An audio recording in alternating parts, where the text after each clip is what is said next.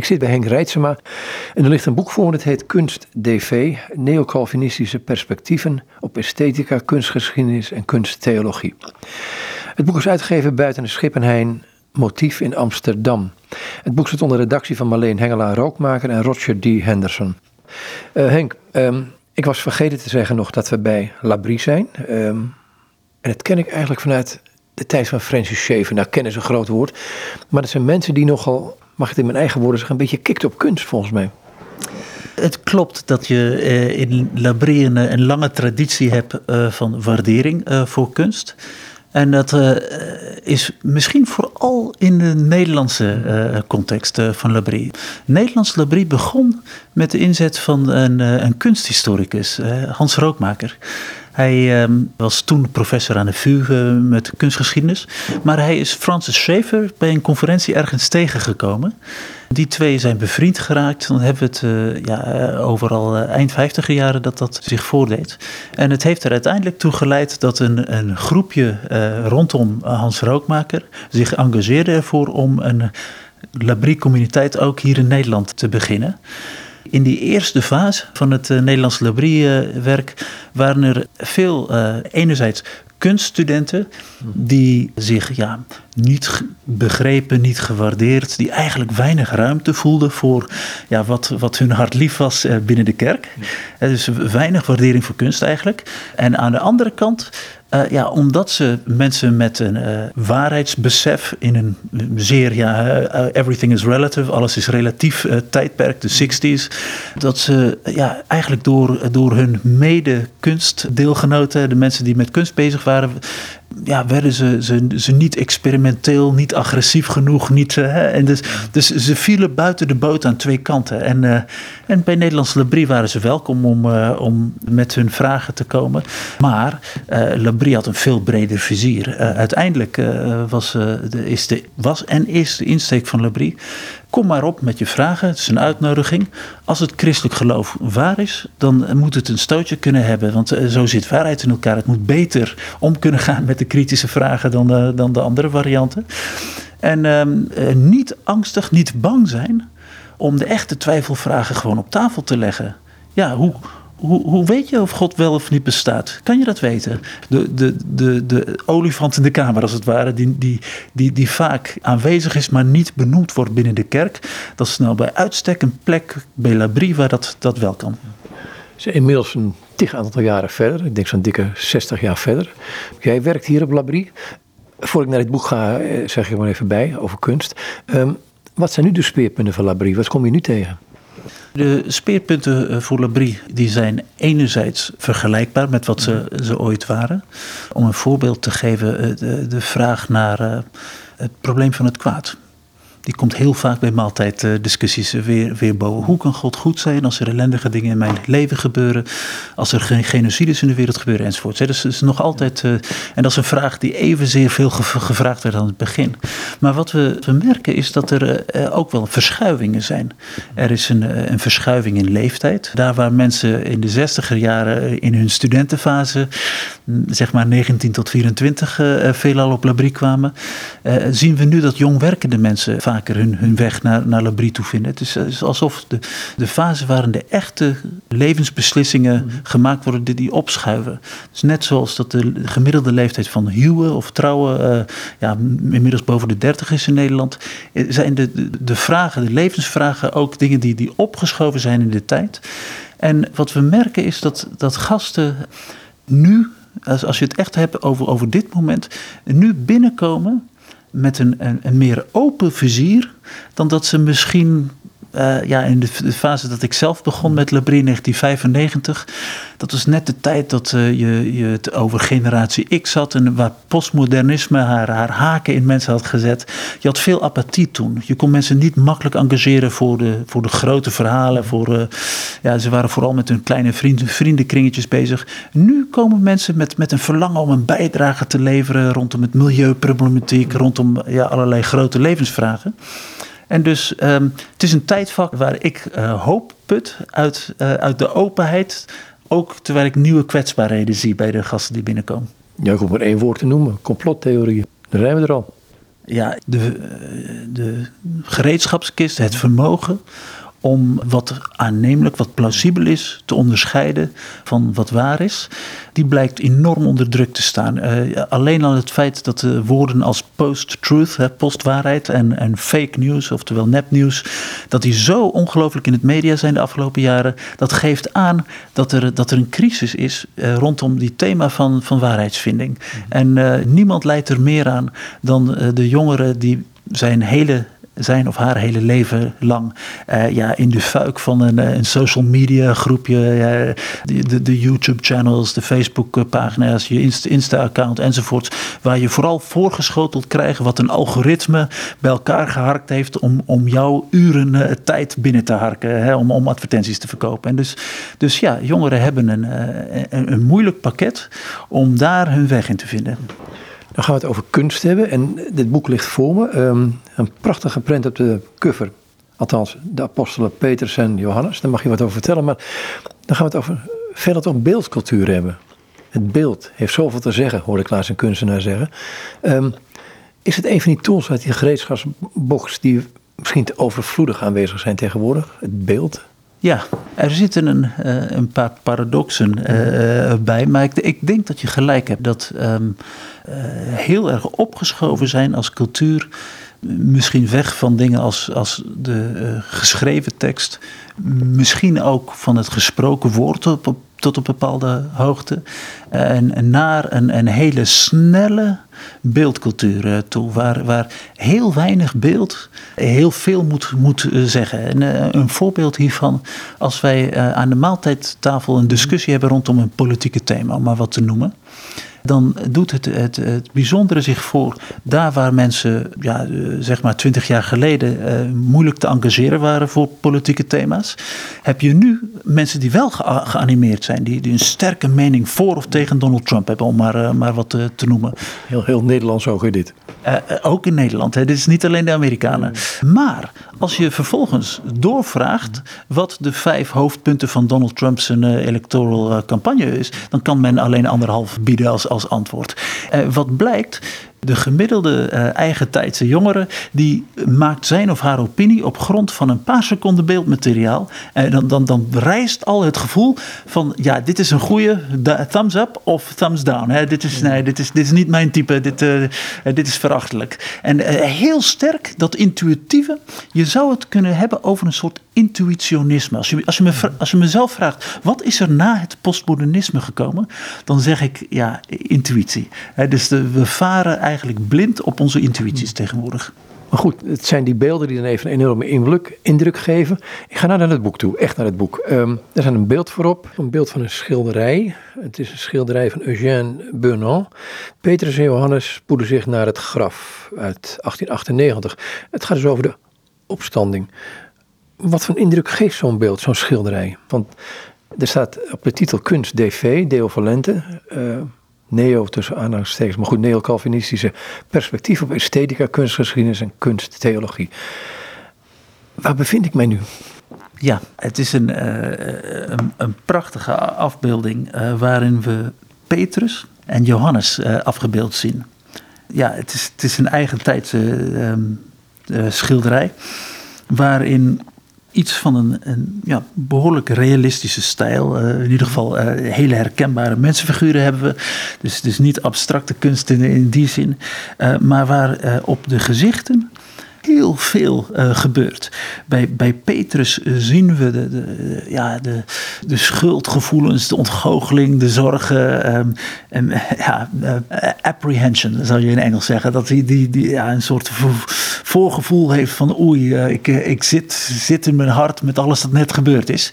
En waar de Johannes-figuur heel erg ja, met, een, met een soort hoopvolle mhm. verlangen zijn handen ja, in elkaar gevouwen eh, heeft. Ja, we, we, merkten samen eh, net op dat er, dat er ook eigenlijk een, een interessante bewegingsdynamiek in deze schilderij zit. Namelijk dat er iets op hen afkomt. dat ze die, die buiten beeld uh, plaatsen. Nou, prachtige schilderij waar heel veel dynamiek in zit. En uh, wat je ook verder van deze schilderij vindt, uh, moet zeggen, dit is echt geen cliché. Dit is, dit is, dit is niet te, te kort door de bocht. Dit is een, een, een eigentijdse schilderwerk met heel veel lagen. Ja kunst. Maar de hamvraag, ja, wat is kunst? Uh, dit is natuurlijk een vraag waar ik eigenlijk uh, heel even stil van uh, zou moeten worden, omdat het best een complexe vraag is het is een vraag waar er, eh, er eh, echt uh, boekenkasten vol over geschreven is in de loop der tijd. In de esthetica verschilt men ook enorm van, van mening hierover. Je hebt van elitaire visies op kunst tot hele brede, algemene visies op, op kunst. Ik zelf ben, ben zeer gecharmeerd van een definitie van Kelvin Seerveld. Kelvin Seerveld die geeft ook een bijdrage in, in dit boek. En um, uh, samen met de, de dimensies van uh, ja, het esthetische uh, benoemt hij een, een, een, element die ik heel belangrijk vind. Hij, hij zegt dat er bij kunst altijd sprake is van een op een creatieve wijze een elusive nature. Dat is een Engelse woord die hij gebruikt. Het verwijzende karakter van kunst. Kunst wijst ergens heen en ontleent haar betekenislading door die, die, die heenwijzing. en ik denk dat hij, hij gelijk heeft dat, dat kunst altijd op een of andere manier zo verwijst naar de werkelijkheid dat het geduid wordt. Er wordt iets gezegd over de werkelijkheid. En dat, uh, dat vind ik een belangrijk onderdeel van zijn uh, definitie. De elusive nature. Dus het, het creatieve. En ja, of iets mooi gevonden hoeft te worden. Eh, ik denk zelf niet per se. Hoewel ook bij de, laat zeggen, de inhoudelijke verwijzing er toch iets esthetisch bij mij boven komt borrelen. Dus als dat op een hele knappe, uh, spitsvondige manier gedaan wordt, dan, dan wakkert dat wel mijn esthetische zintuig aan. Hij heeft het ook over verbeelding en hij gebruikt er een heel mooi uh, verhaaltje bij. Misschien kunnen we dat gewoon lezen uit het boek. Uh, ja, ja, absoluut. Um, hij ja, heeft een, een hele, laat zeggen, hij, hij benadrukt heel erg uh, hoe belangrijk verbeelding uh, voor de mens is in, ja, in het goed functioneren in haar, in haar dagelijks leven. maar ook ja, hoeveel diepte en. ja, hij, hij, heeft een beetje over de, de ja, wat noem je een halo in, in het Nederlands, het areool van de, van de menselijke verbeelding. Ik zou zeggen, laten we dat stukje, dat stukje lezen. Ik zal hem, ik zal hem even, even voor, voorlezen. In het begin op een dag, vlak nadat God de man en de vrouw had geschapen, ging de Heer met hen wandelen. Een beetje vroeger dan normaal, toen de zon nog helder scheen. Na een uur hielden ze halt om thee te zetten naast een beekje. Ze maakten een vuurtje van twijgjes en gevallen olijventakken. Toen de heerlijke geur van jasmijn hun neusgaten binnenwaaide, deed God iets merkwaardigs. Hij boog zich voorover om met twee uh, natgemaakte vingers van zijn linkerhand in de as te wrijven en de as vervolgens over de duim en wijsvinger van zijn rechterhand te smeren. Terwijl Eva en Adam toekeken, blies God zachtjes over het laagje zeepwater op zijn vingers en een prachtig, rondglanzend, kleurig schepsel zweefde naar boven in de eh, zonverlichte lucht. De Heer voltrok het wonder nogmaals, terwijl de man en de vrouw verwonderd toekeken. Geeft het een naam, zei God. En dus noemden Adam en Eva dit schepsel zeepbel en leerden dit later aan hun kleinkinderen. Ik vind het mooi, want het volgende stukje zegt hij dan. En misschien moeten we daar wel mee beginnen. Bijbelse oriëntatie, dubbele punt. Mensen zijn geschapen om verbeeldingsrijk te zijn voor Gods aangezicht. Is dat hetgene waar dit boek over gaat? Ja, ik denk het wel. Mhm. Dus dat bij ons mens zijn deze verbeeldingskrachtige eh, dimensie. En ik, ik, ik hou van die Nederlandse woord. In Engels zeggen we imagination. Mhm. Eh, bij, kracht, eh, bij Nederland heb je dat woordje kracht erbij. En ik, ik denk terecht. Verbeeldingskracht is inderdaad waar we het eh, hier over hebben. Het is een soort turbo voor het leven. Waar ehm, als we hem niet inzetten, we uh, elkaar iets onthouden en uh, we zelf een armoedig bestaan tegemoet gaan. Dus uh, verbeelding is absoluut een, ja, een speelveld die niet met een, een microscoop of met een telescoop bestudeerd kan worden, maar waar we ons eigen verbeeldingskracht nodig hebben om te vatten. Dus als je, als je met literatuur, met visuele kunst, ook met muziek bezig bent, dan vraagt dat dat we, dat we ons eigen verbeelding laten aanspreken en, en aanwakkeren door wat, we door, door wat we aanschouwen. De ondertitel van het boek is Neo-Calvinistische perspectieven hè, op deze verschillende kunstvormen. Um, ligt daar een dilemma, alsof kunst toch een vreemdkurper is, zeker als je naar de plaatselijke gemeenteafdeling naar de kerk gaat. Ik denk dat ik wil beginnen door te zeggen dat dit niet alleen een, uh, een christelijk uh, dilemma is. Als je in de brede, in de maatschappij, een willekeurig persoon op straat uh, vraagt, dan loop je een, hoog risico en de kans dat men van kunst vindt dat het eigenlijk ja, niet zo heel erg belangrijk is. Men is van mening dat het een beetje elitair geworden is. Al de spul dat in, in, musea hangt. En die, ja, die wat vervreemdende moderne kunst en noem maar op. men, men, men heeft uh, niet direct uh, gemiddeld gezien een gevoel dat, dat kunst ertoe doet. En in de kerk uh, hebben we dit in verbijzonderde vorm. Het is vaak frivol gevonden of dat het zou af trekken van de, de, de meer belangrijke, degelijke dingen. Uh, dat het uh, zelfs gevaarlijk is, omdat daar een soort ongeremde creativiteit, het opzoeken van grenzen, is vaak te lichamelijk, noem maar op. Er zijn allerlei redenen geweest. En daarbovenop een aantal theologische zorgen. En hier komen we bij het Calvinisme terecht. De, de angst dat afbeeldingen in plaats van toegevoegde waarde, dat ze weg trekken van God. Dat ze, dat ze de risico met zich meebrengen dat ze de focus van ons religieus bezig zijn wegtrekken bij God vandaan. Dat ze afgodsbeelden worden. dus dat ze, dus ze gaan mee resoneren. En uh, je kunt hieraan toevoegen dat er een aantal waarschuwingen zijn tegen het verkeerde uh, gebruik van beelden. Je hebt uh, het beeldenverbod uit de tien geboden. En maak geen afbeeldingen van dingen. En dan ja, zeg ik zelf daar nadrukkelijk bij. Het gaat hier om dingen, objects of worship, dingen waar we voor zouden gaan buigen. Dat was de bedoeling. Maar die zijn in, in veel tradities ja, heel breed opgevat als, als ja, een soort signaal dat, dat beelden van welke vorm dan ook, of, of aard, dat die gevaarlijk zijn. Is het nog steeds een discussie tegenwoordig, dit, dit aspect? Uh, ik denk dat uh, zeker als je in um, behoudende protestantse kringen de verschillende perspectieven de revue laat passeren, dat er nog veel gêne is rondom de plaats van beeldmateriaal in de kerk. de zorg dat die grens overschreden wordt, weg van een, ja, een, een communicatiemiddel of een, een beelding naar een, een soort afgods uh, gebeuren. Of uh, alleen, al, alleen al het gevoel dat je pas een religieuze ervaring zou kunnen hebben als je in de buurt van een bepaalde icoon of, uh, of afbeelding zou, zou, zitten. Dat, ja, dat, dat, dat was een zorg destijds voor Calvijn. En als je kijkt naar Calvijn zijn eigen verwoordingen rondom, rondom kunst, dan zie je dat hij heel zwaar de nadruk legt op deze angst dat, dat je, je een, een afgoderijkant aanboort met, met beelden. Dus bij de Calvinistische tradities ligt dit nog altijd dicht bij de oppervlakte. Zeker een gêne om God een beeld te brengen en ook Jezus vaak.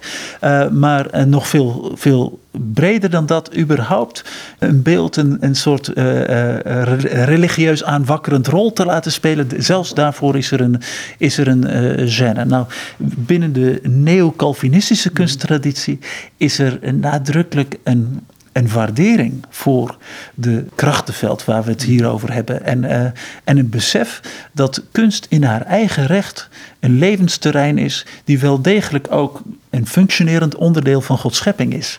En dat, uh, dat, dat die, die ja, een plaats mag innemen waar we ja, met de, de volle gewicht van ons intellectueel vermogen ook uh, ja, een, een, een gedegen beschouwing over mogen hebben. Is die kunst dan gerelateerd aan het feit dat God er is?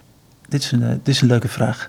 Um, ik denk, uh, ik denk zeker dat het feit dat wij in staat zijn te verbeelden en dat, dat uh, in onze verbeelding uh, we nieuwe verbindingen kunnen leggen en op die manier echt iets nieuws kunnen toevoegen in de werkelijkheid. Creat, menselijke creativiteit, dat is bij uitstek een, een zone waarbinnen we een vleugje iets voelen van verwantschap met een scheppende God. Een die ja, al het nieuwe verzonnen heeft in de schepping. En dus uh, ja, als ik het heb over het uh, beeld van God zijn, dan ja, bedoel ik onder andere ook heel nadrukkelijk dat we in staat zijn tot creatieve uitingen.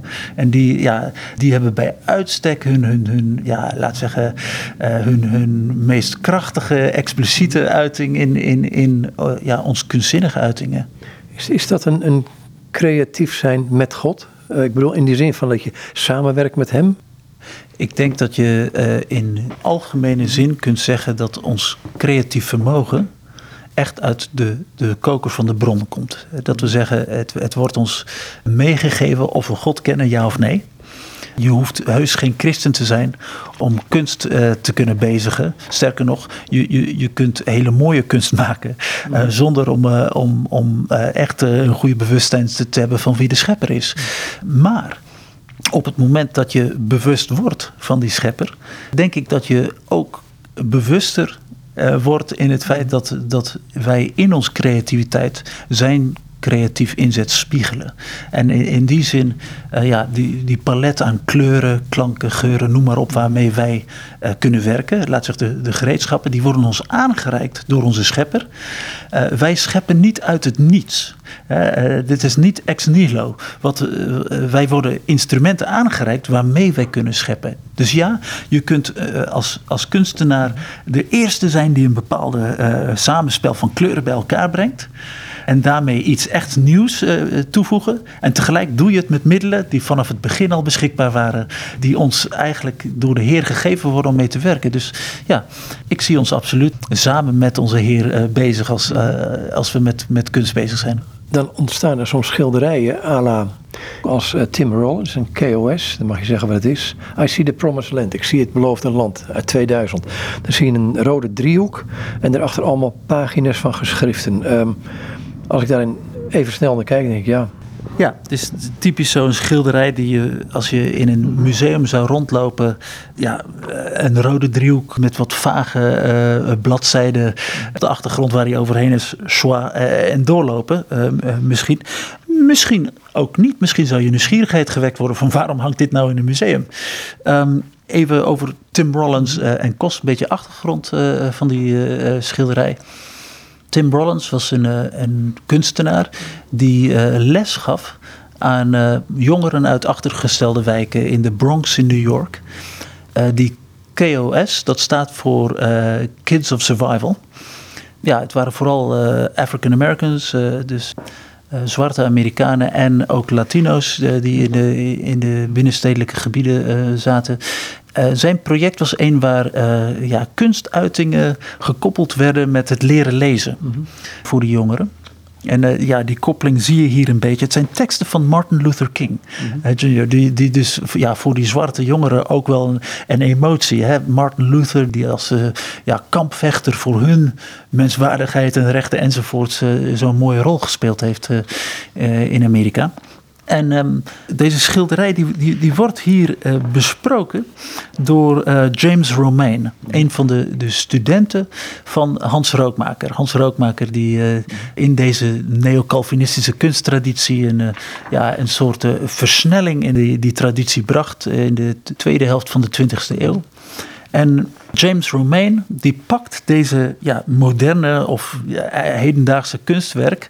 Het is heel erg in de abstracte kunstvorm. Uh, dus, dus, als je dit ziet, dan, dan zie je niet direct waar het over gaat. Nou, hier is een paradox. Op het moment dat je de opschrift leest, I see the promised land, dan ontstaat er een hele domino aan vragen in je eigen hoofd jegens wat je hier ziet opmerkelijk dat dus in een, in een tijd waar we zeggen dat we heel erg in een beeldcultuur leven, dat juist de woorden aanwakkerend werken om die diepere lagen die in potentie in zo'n schilderij liggen. En um, Hans Rookmaker die uitte wel eens een beetje met een, met een, een kritische ondertoon uh, de opinie over moderne kunst, dat daar te weinig realiteit in was om echt goede kunst te worden. Dus dat die, het, het zich afzetten tegen de natuur, tegen historische verwijzingen. Zoals dat men in de, in de schilderijen van, uh, van Mondriaan uh, krijgt hier in Nederland. De, dus abstractie tot in het extreme soms. Waarvan ja, mensen soms zeggen: ja, dat, dat had mijn, mijn kleine nicht ook kunnen, kunnen schilderen. Dus dat, dat soort gevoel die, die moderne kunst soms bij mensen opriep. Ja, dat zou je kunnen hebben op eerste oog bij het zien van zo'n schilderij. Maar James Romain die, die zegt, en toch wordt hier heel nadrukkelijk iets over de werkelijkheid gezegd. Mhm. En ehm, wat je in deze schilderij ziet, die, die driehoek, het is een, ja, in, in dit geval een rode driehoek, maar er waren verschillende varianten van deze kunstwerk met verschillende kleuren. Die rode was de meest succesvolle. Waarom?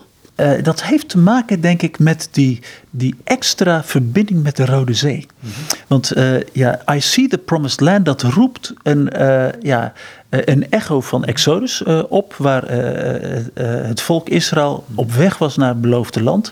En zij moesten door de Rode Zee he heen. En die driehoek, die blijkt, omdat die van onder tot boven in de schilderij als een soort ja, weg die de toekomst in, uh, in wijst. Bijna als, als, als parallele lijnen, maar die, die, die dan ja, elkaar raken heel ver in de toekomst. En ze, ze vormen een scheiding tussen tekst aan de ene kant en de andere kant. Het is in rood. Het is een soort weg ergens naartoe.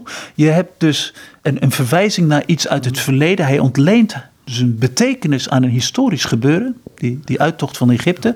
Maar met Promised heb je ja, zicht op een, op een toekomstige lijn Martin Luther King Jr. die, die, die refereert eigenlijk I see the promised land. Hè, die, I had a dream. Die hunkering naar een tijd wanneer raciale gescheidenheid, weer heb je die, die scheiding die hier uitgebeeld wordt. Dus het, het kan ook als een soort figuratieve schilderij gezien worden. Dus niet alleen abstractie, maar daadwerkelijk een, een pad door uh, ja, de zee of uh, de, de, maatschappij waar je scheiding hebt van dingen die bij elkaar gebracht moeten worden enzovoorts. Dus, dus hier laat James Romain ons een voorbeeld zien van een, een kunstwerk die, die de abstracte ja, um, vocabulaire gebruikt eigenlijk, maar ergens ook een figuratieve schilderij is die toch wel in een historische werkelijkheid geworteld is en ergens heen wijst naar de toekomst. En daar heb je dat, ja, wat Calvin Seerveld die, die verwijzende aard van, van een, een goede kunstwerk uh, ook betekent.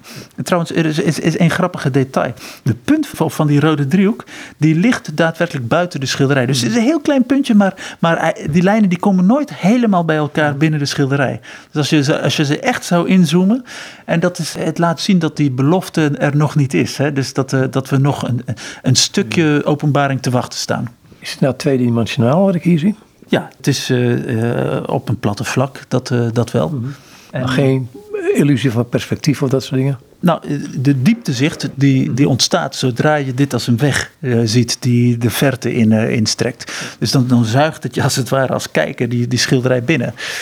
Dus ja, het heeft wel degelijk ook een, een dieptewerking op, op de kijker. Ik vind het mooi van iconen over het algemeen. Niet dat ze aanbeden worden, want dat worden ze niet zijn een middel, een venster op de eeuwigheid noemden ze wel eens. Um, maar het feit dat, um, en dat kun je hier ook mee beleven denk ik, alleen voor ons Westerlingen moeilijker, is dat je niet het schilderij ingezogen wordt, maar het net of dit naar je toe komt. Een omgekeerd perspectief. Je, je zegt van deze schilderij, je zou hem ook kunnen zien als iets dat naar je toe komt. Uh, vind ik heel leuk. Dit is net, uh, net als uh, um, van die Rorschach-diagrammen waar je negative of positive. De, de, kijk je naar, naar de zwarte afbeelding of naar de witte ruimte eromheen. En twee verschillende mensen kunnen dezelfde afbeelding dus heel verschillend beleven. Afhankelijk van of ze die negatief. Nou, ook hier, nu je dit tegen me zegt, ontstaat inderdaad bij mij ook de, de, het perspectief dat dit op me af kan, kan, kan komen. Um, en op zich wel heel leuk dat je de, de iconen benoemt. Hè? Vroeger in, in uh, dit boek wordt er door uh, Adrienne um, Dengerink Chapman uh, dat ze kijkt naar het verschil tussen het Griekse woord icon en eidolon. He, dus een, een icoon of, of, of afbeelding uh, die iets met ons kan doen, versus een eidolon, dat een, ja, een beeld van aanbidding. Hè? Iets dat een object of worship, iets, iets dat wij zouden aanbidden. Het is een belangrijk onderscheid door heel de, de kerkgeschiedenis heen geweest. Eén die Calvijn zelf niet zo heel erg hanteerde. Hij, hij had moeite met het hanteren van, uh, van deze, deze scheidslijn en was bang dat ieder icon ja, uh, neigde in de richting van een eidolon, van, van een, een afgodsbeeld. Maar inderdaad, de iconen zoals we ze kennen, eh, die hebben vaak bijvoorbeeld een gouden achtergrond, om maar wat te noemen. Is de schilder bezig om ons uh, het jaar uh, ergens in de eerste eeuw zo af te beelden als het toen eruit zag. Nee, helemaal niet. Hij, hij dacht niet dat de, de lucht toen gouden zou geweest zijn. Nee, hij is bezig om een interpretatie te geven en iets van een, het belang van wat afgebeeld wordt. En op die manier komt die icon naar ons toe met een boodschap die ons eraan herinnert van de, de lading, de kracht van de, de gebeuren daar en toen. Dus uh, ja, inderdaad, uh, um, je kunt heel veel over iconen uh, zeggen, um, maar ze zijn door ons vaak niet begrepen, omdat wij, laat zeggen, heel erg gevangen in de beeldcultuur cultuur van ons eigen moment naar ze kijken. En het is allemaal van ons uit naar die schilderij. Ja, wij, wij, wij willen naar de schilderij toe. Ik, vooral die drie eenheid van is het, meen ik. Die komt, daar komt de godheid komt naar je toe, in wezen, als ik het zo mag zeggen. De drie ene God komt naar jou toe. En het is, dat is heel anders dan wanneer jij naar de ander toe moet gaan ja, we kunnen, we kunnen hier in, wellicht verstrengeld raken in een hele brede uh, theologische beschouwing. Maar ik zal er wel uh, heel even iets, uh, iets over zeggen. Um, die icoon komt misschien het meest tot zijn of haar recht op het moment dat we stil genoeg worden om het naar ons toe te laten komen. Nou, precies die stilte, dus heel even geen woorden hebben, om het maar zo te zeggen. Maar te wachten dat het wat met je doet. Dat vinden uh, wij protestanten. Ik zeg dat omdat ik zelf uh, in een protestantse setting uh, opgegroeid en betrokken ben. Dat vinden we lastig. Je, je, je hebt de bekende via negativa, waar men misschien, zeg ik met mijn protestantse hart, te ver gaat. In, in wat wel of niet daadwerkelijk over God gezegd kan worden. En toch zit daar een element in van stil genoeg worden dat je iets horen kan uh, wel degelijk in. En um, is er. Uh, is er iets voor ons uh, te leren daar? En ik denk sowieso het, het openstaan voor wat kunst met ons kan doen. Dat, dat vraagt dat je eerst net lang genoeg stil moet zijn dat een beeld binnen kan komen. En daar, daar ligt een uitdaging, denk ik, voor, voor velen. Marleen Hengelaar-Rookmaker, die, eh, die uh, redactrice van dit, dit boek is, die engageert zich heel erg voor liturgisch gebruik van kunst. Dat ook de protestantse christen opnieuw ontdekt welke verdieping, verinnerlijking enzovoorts uh, kunst kan bieden als we een kunstwerk ja, als als middel om ons eigen esthetische uh, roerselen aan te wakkeren en om die te betrekken bij ons geloofsbeleving. Ja, ik denk dat ze, dat ze gelijk heeft dat er een, een hoop te winnen is voor ons. Ze, ze werkt al jarenlang aan een website, dat heet Artway. Op Artway heb je wekelijks een beeldmeditatie waar een beeld een beetje ontsloten wordt. Dat de, de kijker ja, een, aantal van de lagen die daar aanwezig is tot zich kan nemen. En ja, um, het, het wellicht bruikbaar maken van beeldmateriaal om, om dingen te illustreren, te demonstreren, te doen voelen enzovoort, ook in liturgische zin. Dat is iets waar je ook op kunt abonneren. Het is gratis, want je kunt het elke week dacht ik in de e-mailbox krijgen. Ja, het is, uh, het is dus enerzijds is het een, een website, artwit.eu of .org, allebei. Uh, maar uh, je kunt je abonneren en dan wekelijks een beeldmeditatie krijgen. Waar vaak eigentijdse schilderwerken, maar ook historische schilderwerken door een expert besproken worden. En waar juist de, deze laag van wat wordt hier gezegd en ja, hoe, hoe raakt het ons, ons geloofsdimensie en, en levensperspectief aan. Nou, is een van de dingen die ook in dit boek staat. En ik zie het hier, ja, ik heb dit hoofdstuk toevallig wat beter gelezen. Um, juist omdat de kijker via het kunstwerk aangemoedigd wordt de werkelijkheid van de kunstenaar binnen te gaan, hecht de rookmaker er veel belang aan om vanuit Bijbels perspectief het, met, het metaverhaal in kunstwerken te achterhalen. Um, ik zet er iets anders tegenover. Ik ben op een expositie geweest in het Stedelijk Museum, uh, Marlene Dumas. Dat wordt als een beetje de Rembrandt van deze tijd gezien. Ik schrok van het werk, omdat daar een realiteit getoond wordt. Ik denk van jongens. Um, die realiteit wil ik eigenlijk helemaal niet binnengaan. Even, even, ik kun heel kritisch op haar zijn, maar het gaat me even om wat ik daar te zien kreeg. Als, als, ik vond het bijna gedrochten als ik naar mensen keek. Ja, um, ik, ga niet al te veel zeggen om uh, Marlene Dumas, hoewel ze Zuid-Afrikaan is en uh, ik uh, zelf in Zuid-Afrika opgegroeid ben.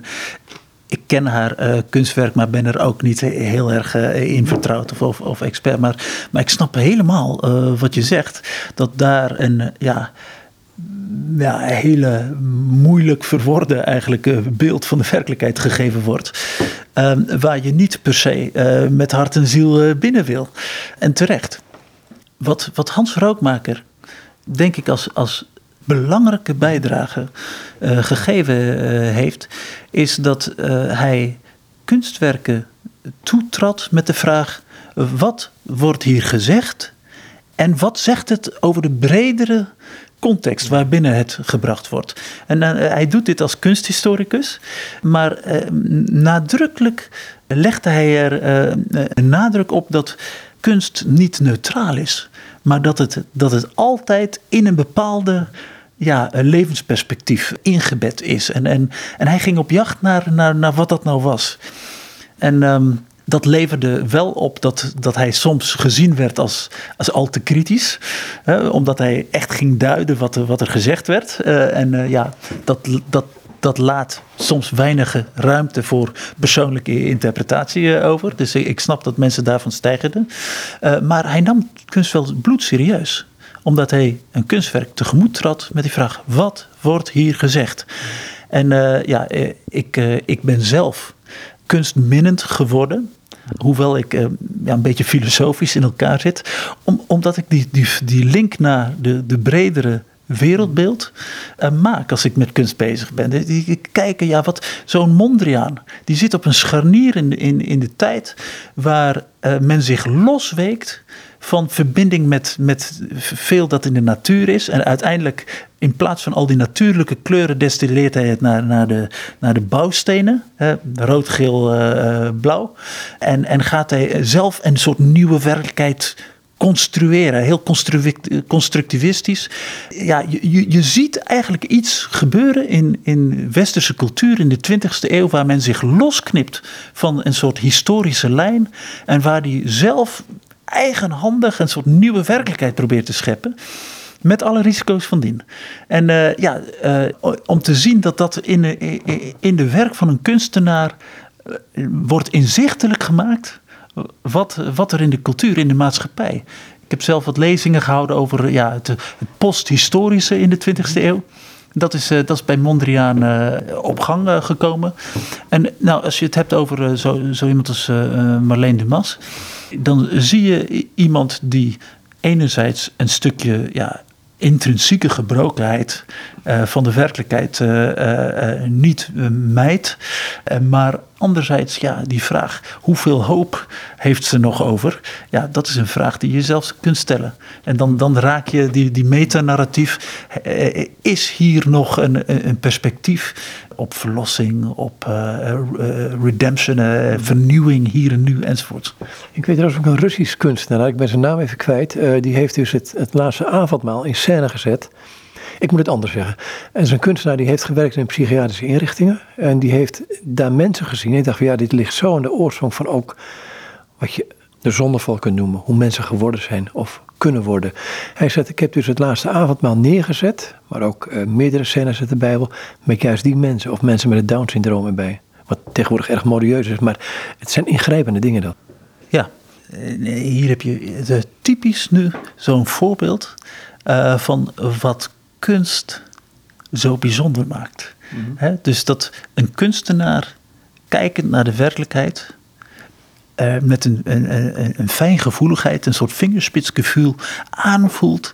Er is een ongemakkelijkheid bij onze cultuur, misschien meer dan ooit, met, uh, met uh, wat onvol, onvolledig is, bij wijze van spreken. Hè? Dus dat je, dat je um, bij een bepaalde vorm van handicap of zo niet alleen de mensheid ziet die wel degelijk daar aanwezig is, maar, maar, een gêne hebt voor, ja, noem het maar gebrokenheid.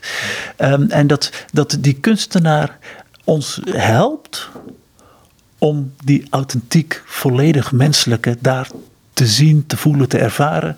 Door zo'n geladen thema als, als het avondmaal uh, daar, daar te stellen. En, en dit, is, dit is eigenlijk een lange traditie uh, van, uh, van christelijke kunst ook. Waar um, ja, Marleen Hengelaar-Rookmaker die bespreekt zelf in haar inleiding een werk van Vincent van Gogh. Mm -hmm. waarbij een café s'avonds bij licht het blijkt dat je te maken hebt met, met een, een afbeelding waar die echo van het avond, laatste avondmaal aanwezig is. Waar, waar Vincent van Gogh aan de tafeltjes daar ja, uh, samen met één schaduwfiguur, een Judasfiguur die de, de, deur aan het verlaten is, die, die aan het vertrekken is, dat, dat er twaalf discipelen aan de tafel, uh, tafeltjes zitten en dat er een, een Jezusfiguur is, een wat helder verlichte figuur met de, de ja, uh, dwarslatten van een, een, raam die in een kruisvorm achter zich. En dan, dan wordt een straattafereel bij een café, een, een laatste avondmaal, uit het leven gegrepen. Nou, nou zo'n voorbeeld van een Russische kunstenaar, ik ken het kunstwerk niet waar je naar verwijst. Alleen al jouw omschrijving, die roept bij mij al die gelaagdheid op die een kunstwerk bij ons kan, kan aanwakkeren. Kunst kan wat met ons doen, omdat er een creatieve verbinding gelegd wordt, waardoor wij uh, weer iets gaan zien dat we anders niet gezien hadden. Als ik aan Vincent van Gogh denk, en ik heb zijn citaat helaas niet bij me, en dan moet ik ook denken aan een citaat van hem die zegt van ja, en wij zijn als kunstenaar kunstenaars wel bezig met verf, met doek, met marmer, weet ik allemaal meer. Maar die echte kunstenaar, Jezus Christus, doet het met het leven, met levende mensen. Ja, het, het klopt. Dat uh, Vincent van Gogh. En dat is een heel slecht citaat, want ik citeer niet letterlijk. Hè. Ik, ik parafraseer nu. Ja, um, zelfs aan het uh, ja, naderende einde van zijn uh, leven zegt van Vincent van Gogh dit. Dat hij um, ja, Jezus uh, als de ultieme kunstenaar ziet, omdat die aan het boetseren gaan met ons, met ons levens. En um, opmerkelijk dat deze man, die, die, die toch wel ja, echt een worstelstrijd aan het leven had, toenemend naar het einde toe. Veel is bekend over de, de interne psychische worstelingen die, die Vincent gehad heeft. Maar dat, dat hij daar met een, een stuk bescheidenheid kijkt naar, naar de, de schepper en zijn voortgezette werk in Jezus Christus hier in de werkelijkheid, dat dat uh, ja, het, het blijven boetseren in de werkelijkheid, ja, misschien wel in die, die dat meest allermoeilijke uh, medium, de, de menselijke hart, dat God met ons bezig uh, gaat door Jezus Christus. Ja, dat, dat roept bij hem terecht bewondering en verwondering op. En bij mij ook dat, dat God ons niet loslaat, maar blijft werken in ons op, op een zo ondergrondelijk, on, ongrijpbare manier, dat er van tijd tot tijd eh, het moment komt dat de traan bij ons in de ooghoek opwelt. En uh, ja, nou, ik, ik denk dat, dat we er goed aan doen om die diepte van ons eigen hart van tijd tot tijd ook op te zoeken. En mensenleven die, uh, die ter wille van het beschermen van je gemoed, uh, vooral de, de, de, de, harde kant uh, uh, de boventoon laat, laat, laat voeren, die mist iets diep menselijks. En um, ja, om ons te laten ontroeren, of het nou door een stuk muziek is, door een, een, een, een mooie woordbeelding of door een stukje beeldende kunst, dat is een, eh, een groot goed. En ik denk dat we, dat we hierdoor de turbofunctie van kunst ons leven binnenlaten. Dus dat we, uh, dat we de, weer, uh, weer opengemaakt worden voor de, de echo's, de ritselingen van een diepere gelaagde werkelijkheid. Is het dan ook misschien zo, um, ik, ik gis me nu maar even hoor, het zal een boek geheid ter sprake komen, um, dat de dingen, um, nee laat ik het anders zeggen, uh, Arvo Pert zegt het. Hè? Die zegt, het zijn vaak de, de niet-klanken tussen de klanken van de muziek waar het gebeurt. Kan het met een schilderij ook zo zijn dat wat je ziet niet datgene is wat je ziet? Ja, ik vind het heel leuk dat je um, Arvo Pert hier, uh, hier even benoemt. Een van de hedendaagse uh, muzikanten. Um, ja, hij heeft zijn stijl uh, genoemd op een gegeven moment. En, en wat, wat kenmerkend was van, de, van die, die stijlfiguur van uh, Pert, is dat hij enerzijds zijn noten heel voorzichtig in de tijd plaatst. Hij heeft een stuk die dat ja, over de top nadrukkelijk doet. en Sarah was 90 jaar oud, waar hij dromslagen heel ver uit elkaar plaatst, waar je gedwongen wordt als luisteraar om naar de stilte tussen de noten te luisteren, als het ware. En je, je, je wacht op de volgende uh, drumslag. Doem, dom, dom. Nou, die tussenruimte, dat, en hij zet ze steeds verder uit elkaar, dat ze nog net samenhangen. En dan uiteindelijk beloont hij je met uh, harmonieuze klanken, maar waar de, waar de akkoorden heel hol zijn. Hè? Waar je, waar je uh, grote vijfde sprongen hebt en octaven, waar er veel ruimte tussen zit. Nou, eh, daarmee nodigt hij de luisteraar uit om heel lang te luisteren naar, naar de leegte of naar de stilte tussen de noten. En uh, desgevraagd zegt hij dat hij dit doet omdat uh, ja, hij ook een beetje die, die traditie deelt, hè, dat, dat, dat Oosters-orthodoxe, van ja, uh, we moeten voorzichtig zijn om te, te zeer in te vullen wat God wel is, omdat het vaak waar is dat we meer moeite hebben om dat te vangen dan dat we het wel uh, succesvol kunnen. Nou, als je het hebt over, over wat kunst met ons doet, als je zomaar een museum doorwandelt, handen in je broekzak, even, even om je heen kijkend, dan kan het je allemaal koud laten. En, uh, en, uh, je beschrijft de manier waarop ik soms door een museum loop heel adequaat. ja, dus dat je, uh, um, dat, je, dat je eigenlijk een heleboel niks ziet. Maar, maar hier ontstaat nu het bijzondere. Op het moment dat er een schilderwerk is waar je een bijzonder detail al over wist of door iemand verteld was, en je het dan ziet, dan kan je het niet niet zien. En um, hier kom ik bij een, een, een, stukje van de inzichten die Hans Rookmaker ons heeft meegegeven, die ik denk echt, echt heel, heel waardevol zijn. Uh, hij gebruikt als, uh, onder andere als voorbeeld uh, sommige van de dingen die je, die je ziet bij, bij schilderwerken van, van Rembrandt van de Rijn. Nou, Rembrandt heeft op een gegeven moment de verloren zoon in beeld gebracht. daar heeft Henry Nouwen een prachtige boek eindelijk thuis nog over geschreven. Maar als je kijkt naar die schilderij, dan zou je ook gewoon die, laat zeggen, handen in je broekzak ervaring kunnen hebben. Een schilderij, nou, mooie kleuren, prachtig. Oké, als je de onderschrift leest, dan, uh, oh, de verloren zoon. Oké, dat zal wel de verloren zoon zijn, dat zal de vaderfiguur zijn, enzovoort. Maar een, een detail die je had kunnen missen, als iemand hem niet had meegegeven, uh, zit hem in de handen van God de Vader Namelijk dat je een, een uh, robuuste mannenhand hebt, maar ook een slanke vrouwelijke hand. En hier, hier geeft uh, Rembrandt van Rijn een commentaar op ja, de karakter van God. We, we, hebben die beelden van God als de moeder hen die zorgt voor haar kuikens uit Rut, uh, noem maar op. Die, de, laat zeggen, de, de, de, de verzorgende, liefhebbende kant van, van God, die wordt even, wat, even in een schijnwerper gezet op een hele subtiele manier. Voorzichtig, respectvol. Met, met, nou, je kunt naar een schilderij kijken en hem honderd keer missen. Maar als je hem één keer verteld gekregen hebt, dan kan je nooit naar die schilderij kijken zonder dat je het ziet. En dit, uh, dit, is, dit was een inzicht die Hans Rookmaker in de 1975 eh, al gebruikte. Hij is in 77 overleden. Hij was met um, epistemologie, een dure filosofisch woord voor hoe wij kennen, bezig. En hij gebruikte dit voorbeeld voor de, de asymmetrie tussen wat we al weten en wat we zien. En de rookmaker was er heel vroeg bij. Je had de postmoderne denkers die uh, ervan doordrongen raakten dat, dat uh, zien niet per se uh, weten was. Hè? Dus we, denken zien is geloven, maar ons zien is vaak gekleurd door de bril die we aan, hebben. Nou, als reformatorisch denker in de, deze neo-Calvinistische traditie was Hans Rookmaker eigenlijk die postmoderne denkers voor. Dat voordat dat allemaal uitgekristalliseerd was, uh, had hij in zijn epistemologie die waarheid geïncasseerd, namelijk dat onze bril bepalend is voor wat we zien. Hij gebruikte kunsthistorische voorbeelden, zoals die ik net noemde. Uh, en zei. Maar er is wel degelijk een waarheid waar we tegenaan kijken. Een werkelijkheid die er echt is. Dus op het moment. Dus, dus, dus je hebt een asymmetrie. Je ziet niet alles dat er is. Maar er is iets dat je wel degelijk kan zien.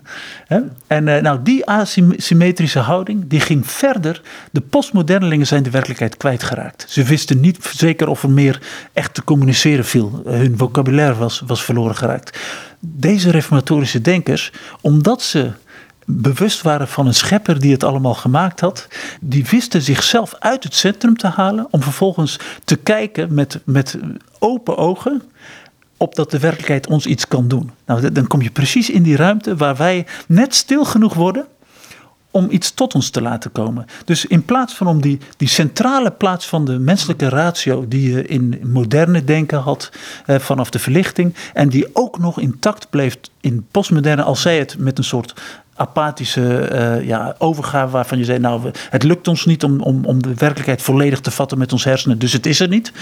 Nou, de reformatorische denkers, eh, de neo-Calvinisten, die waren bescheiden genoeg om zichzelf uit het centrum te halen. Uh, en dat gaf ook ruimte om met kunst zo om te gaan dat je ja, iets kon ervaren en zien. En uh, we, zien in deze traditie, uh, die, die hier in Kunst TV uh, een beetje uit de doeken gedaan wordt, een heleboel mensen, mensen als Calvin Seerveld en Nicolas Woltersdorf en een aantal anderen, die met een open vizier naar de kunstuitingen kijken en zich afvragen: en wat wordt hier over de werkelijkheid gezegd? En, en draagt het bij tot een, een verdieping in ons leven? Er is nog een ander aspect bij, wat je eigenlijk al benoemt, maar goed, ik ga het nu anders noemen, anders benoemen. Um, dat jij als kunstenaar, um, kijk, je kunt op een gegeven moment kun je, een dichter kan woorden geven in een gedicht. En dat, dat is heel apart. Het zijn vaak abstracties die hij weergeeft, maar toch woorden probeert te vinden. Is het met kunst ook zo, dat je op een gegeven moment um, gevoelens, gedachten probeert weer te geven zonder dat je weet waar je mee bezig bent. En, en eh, waarmee je iets wil communiceren wat puur een vreugde kan zijn of, of verdriet. Of je hebt een ervaring gehad uh, van Gods aanwezigheid, ik noem maar iets. Dit, is een, dit is een vraag over de wordingsproces. Uh, uh, misschien ben ik zelf niet de, laat de allerbeste uh, persoon om deze vraag te stellen, omdat ik, omdat ik zelf relatief weinig met beeldende kunst zelf maken doe. Ja, hier en daar hele prille pogingen, maar, maar ik kan mezelf geen uh, kunstenaar in, die zin uh, noemen. Maar als ik mensen bezig zie, dan is het heel degelijk waar dat er iets van een ontdekkingsreis voor een kunstenaar is. Dus, dus heel vaak. Uh, zie je een kunstenaar beginnen door maar wat te doen. dus, dus misschien ergens in zijn achterhoofd een, een vergezicht, een vleugje ergens te hebben, maar, maar het nog niet goed helder op scherp te hebben. En met, met de middelen die hij of zij gebruikt, of dat nou verf of, of, of een of ander andere medium is, op een doek of eh, in een drie, driedimensionale uh, setting of met een, met een situatie bezig gaat en dan iets laat ontstaan zelfs uh, mensen die hele concrete dingen maken. En, en, dan hebben we het niet alleen over abstracte kunstenaren in de moderne tijd. Maar, maar ook een Leonardo da Vinci. Die heeft het over het, het ontdekken wat er in een steen zit. Hè? Dus dat je, dat je bezig gaat en dat er iets uitkomt. Naarmate je verder gaat, aldoende, dan ontstaat er een vorm. En dat is, ja, dit is een soort associatieve ruimte waar, we, waar een kunstenaar uh, zichzelf in begeeft. En toch ook wanneer dit zo ja, niet intentioneel is in bepaalde opzicht, hè, die, uh, lukt het een, uh, een, schilder nooit om uit zijn of haar huid te springen. En dit is iets dat Hans, Hans Rookmaker op een gegeven moment zegt, dat, dat een kunstenaar altijd bepaalde invloeden van zijn of haar tijdgeest met zich meedraagt van alles waaraan hij of zij tot op dat moment blootgesteld is. En ja, je kunt er iets nieuws aan toevoegen en toch resoneert al dat ander mee. Ik ga met een hele verkeerde term eindigen. Um, dat komt bij de mystici vandaan, dacht ik. Moet ook een beetje aan Van Gogh denken, hoe Jezus met mensen werkt. Iemand zei ooit een keer tegen me van, um, is het niet zo dat God ons tevoorschijn kijkt? Dat God ons tevoorschijn kijkt. Het roept bij mij uh, uh, nu heel primair een paar laagjes op in eerste instantie, ik ben met apologetiek bezig in mijn dagelijkse werk hier op Labrie. De, de, waarom-vragen rondom het bestaan van God enzovoort. En als je kijkt naar de masters of suspicion, de mensen die, die het meest krachtdadig twijfel gezaaid hebben in de 20e eeuw, dan zitten daar argumenten zoals bijvoorbeeld uh, een beetje uit de koker van Freud, de projectie projectieargument. Die, die gedachte is, is God niet een projectie van mensen die een soort vaderfiguur willen hebben zodat ze zich veilig kunnen voelen. Terwijl een diepere kijk op de werkelijkheid precies het tegenovergestelde doet blijken. Namelijk dat niet dat wij God projecteren, maar dat Hij ons projecteert. En dat, dat we ons op een gegeven moment daarvan bewust kunnen worden. Nou, dat houdt niet bij de schepping op. Daarom dat ik zeg dat dit in, in een aantal lagen ook als je, als je kijkt naar, naar oud-testamentische uh, geschiedenis van God bezig met mensen, dan moet ik denken aan verhalen als bijvoorbeeld uh, de levensgeschiedenis van een, de ja, voorvader van Jezus, een van de, de twaalf broers, Juda, die een, ja, een soort ruwe diamant te, te, te, noemen is. Hij begint, wanneer we hem ja, tevoorschijn zien treden in die verhalen, als iemand die zijn broer doorverkoopt in de slavernij. Uh, samen met zijn broers hem in de put. En dan zijn vader een leugen voorhoudt. Eigenlijk heel kil, die arme man. Die, die leidt bijna een leven lang aan, aan, het gemis van een geliefde zoon. maar het verhaal eindigt met een Juda die na alle moeilijke leerlessen onderweg op een punt terechtkomt. Dat wanneer zijn broer Jozef, die niet herkend wordt op dat moment, hen ziet en zegt, uh, ja, uh, laat me Benjamin uh, hier in de gevangenis zetten. Dat Juda zegt, nee, dat kan mijn vader niet dragen, neem mij. En dan krijgen we al een soort voorschaduwing van, van, van Christus. Maar dat, dat moment waar hij dat doet, dan zien we dat God uiteindelijk van hem maakt wie hij bedoeld was te zijn. Dan, dan gaat de traan in mijn eigen oog naar voren springen. En ergens is God met ons allemaal op die manier bezig. Door Jezus is hij bezig met een vernieuwingswerk in ons harten. Waar hij als kunstenaar inderdaad bezig is met het boetseren van een mensenhart. Goed, dan wou ik het bij laten. Hey, dankjewel. Ja, dank je. Het was eh, fijn om even met jou in gesprek te zijn. En dit is Henk Rijtsema en ik was met hem op Labrie in gesprek over het boek Kunst DV. Niet over alles in het boek, maar een aantal aspecten van dit boek. Het zijn neo-Calvinistische perspectieven op esthetica, kunstgeschiedenis en kunsttheologie. Het boek staat onder de redactie van Marleen Hengelaar Rookmaker en Roger D. Henderson. Het boek is uitgegeven bij Buiten en Schipperheijn, motief in Amsterdam. Goed, zoals ik al zei, het was over dit gesprek met Henk Rijtsema.